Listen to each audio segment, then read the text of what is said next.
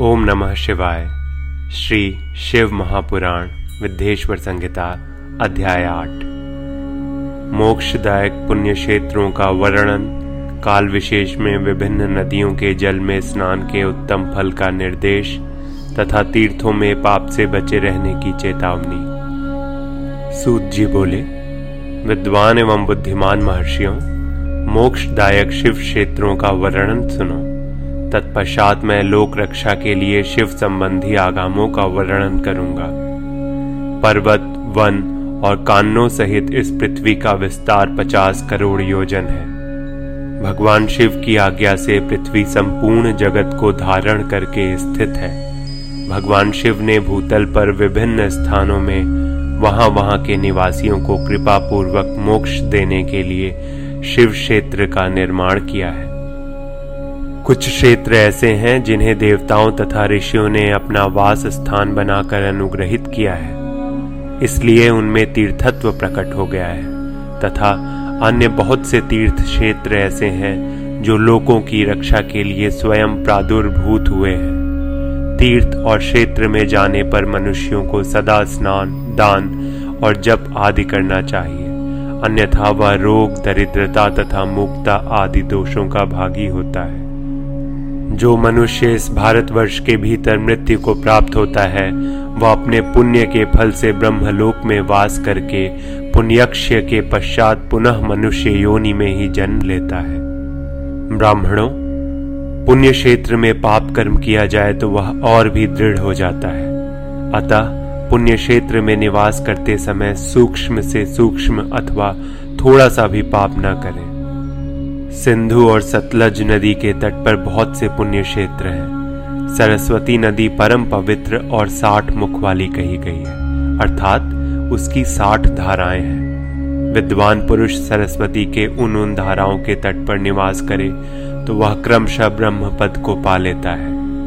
हिमालय पर्वत से निकली हुई पुण्य सलीला गंगा सौ मुख वाली नदी है। उसके तट पर काशी, प्रयाग आदि अनेक पुण्य क्षेत्र हैं। वहाँ मकर राशियों के सूर्य होने पर गंगा की तटभूमि पहले से भी अधिक प्रशस्त एवं पुण्यदायक हो जाती है। शोड़भद्र नदी की दस धाराएँ हैं।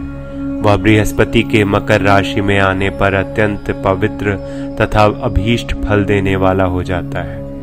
उस समय वहाँ स्नान और उपवास करने से विनायक पद की प्राप्ति होती है। पुण्य सलीला महानदी नर्मदा के चौबीस मुख हैं। उसमें स्नान तथा उसके तट पर निवास करने से मनुष्यों को वैष्णव पद की प्राप्ति होती है। तमसा के बारह तथा रेवा के दस मुख हैं। परम पुण्यमयी गोदावरी के इक्कीस मुख बताए गए हैं। वह ब्रह्म हत्या तथा गोवध के पाप का भी नाश करने वाली एवं रुद्र लोक देने वाली है। कृष्ण वेड़ी नदी का जल बड़ा पवित्र है। वह नदी समस्त पापों का नाश करने वाली है। उसके अठारह मुख बताए गए हैं। तथा वह विष्णु लोक प्रदान करने वाली है। तुंगभद्रा के दस मुख हैं, वह ब्रह्मलोक देने वाली है। पुण्य सलीला सुवर्ण मुखरी के नौ मुख कहे गए हैं। ब्रह्मलोक से लौटे हुए जीव उसी के तट पर जन्म लेते हैं। सरस्वती नदी, पंपा सरोवर, कन्याकुमारी, अंतरीप तथा शुभ कारक श्वेत नदी, ये सभी पुण्य क्षेत्र हैं। इनके तट पर निवास करने से इंद्रलोक की प्राप्ति होती है। सहस्र पर्वत से निकली हुई महानदी कावेरी परम पुण्यमयी है। उसके सत्ताईस मुख बताए गए हैं। वह संपूर्ण अभीष्ट वस्तुओं को देने वाली है। उसके तट स्वर्ग लोक की प्राप्ति कराने वाले तथा ब्रह्मा और विष्णु का पद देने वाले हैं।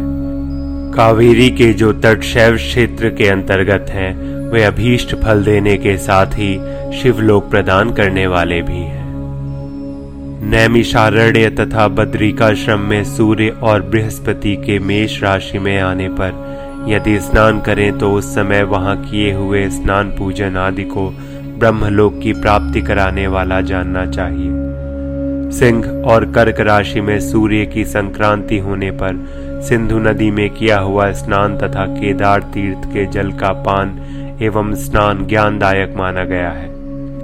जब बृहस्पति सिंह राशि में स्थित हों उस समय सिंह की संक्रांति से युक्त भाद्रपद मास में यदि गोदावरी के जल में स्नान किया जाए तो वह शिवलोक की प्राप्ति कराने वाला होता है। ऐसा पूर्व काल में स्वयं भगवान शिव ने कहा था। जब सूर्य और बृहस्पति कन्या राशि में स्थित हों, तब यमुना और शोड़भद्र में स्नान करें। वह स्नान धर्मराज तथा गणेश जी के लोक में महान भोग प्रदान करने वाला होता है। यह महर्षियों की मान्यता है। जब सूर्य और बृहस्पति तुला राशि में स्थित हों उस समय कावेरी नदी में स्नान करें। वह स्नान भगवान विष्णु के वचन की महिमा से संपूर्ण अभीष्ट वस्तुओं को देने वाला माना गया है। जब सूर्य और बृहस्पति वृश्चिक राशि पर आ जाएँ, तब अगहन के महीने में नर्मदा में स्नान करने से श्री विष्णु लोक की प्राप्ति हो सकती है। सूर्य और बृहस्पति के धन राशि में स्थित होने पर सुवर्ण मुखरी नदी में किया हुआ स्नान शिवलोक प्रदान कराने वाला होता है, जैसा कि ब्रह्मा जी का वचन है। जब सूर्य और बृहस्पति मकर राशि में स्थित हों, उस समय माघ मास में गंगा जी के जल में स्नान करना चाहिए। ब्रह्मा जी का कथन है कि वह स्नान शिवलोक की प्राप्ति कराने वाला होता है। शिवलोक के पश्चात ब्रह्मा और विष्णु के स्थानों में सुख भोगने पर अंत में मनुष्य को ज्ञान की प्राप्ति हो जाती है।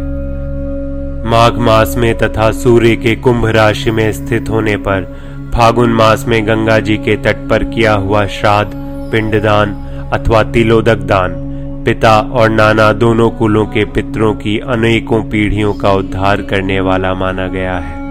सूर्य और बृहस्पति जब मीन राशि में स्थित हों, तब कृष्ण वेड़ी नदी में किए गए स्नान की ऋषियों ने प्रशंसा की है। उन उन महीनों में पूर्वोक्त तीर्थों में किया हुआ स्नान इंद्र पद की प्राप्ति कराने वाला होता है। विद्वान पुरुष गंगा अथवा कावेरी नदी का आश्रय लेकर तीर्थवास करें।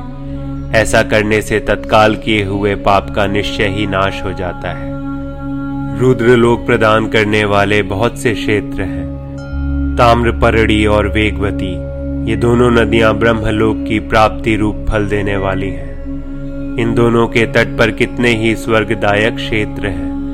इन दोनों के मध्य में बहुत से पुण्यप्रद क्षेत्र हैं। वहाँ निवास करने वाला विद्वान पुरुष वैसे फल का भागी होता है।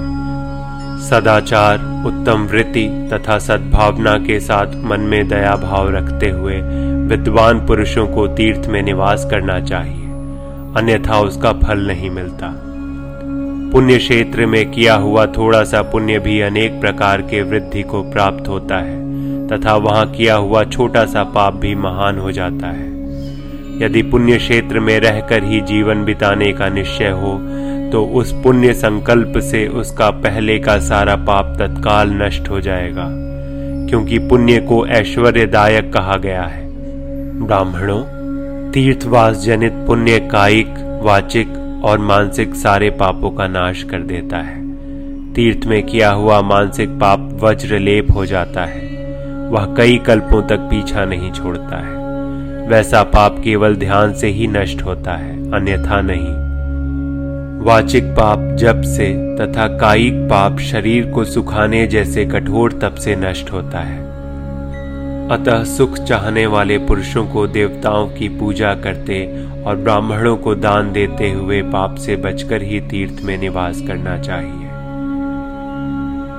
प्रिय शिव भक्तों, अगला अध्याय हमारे अगले एपिसोड में सुने। ओम नमः शिवाय।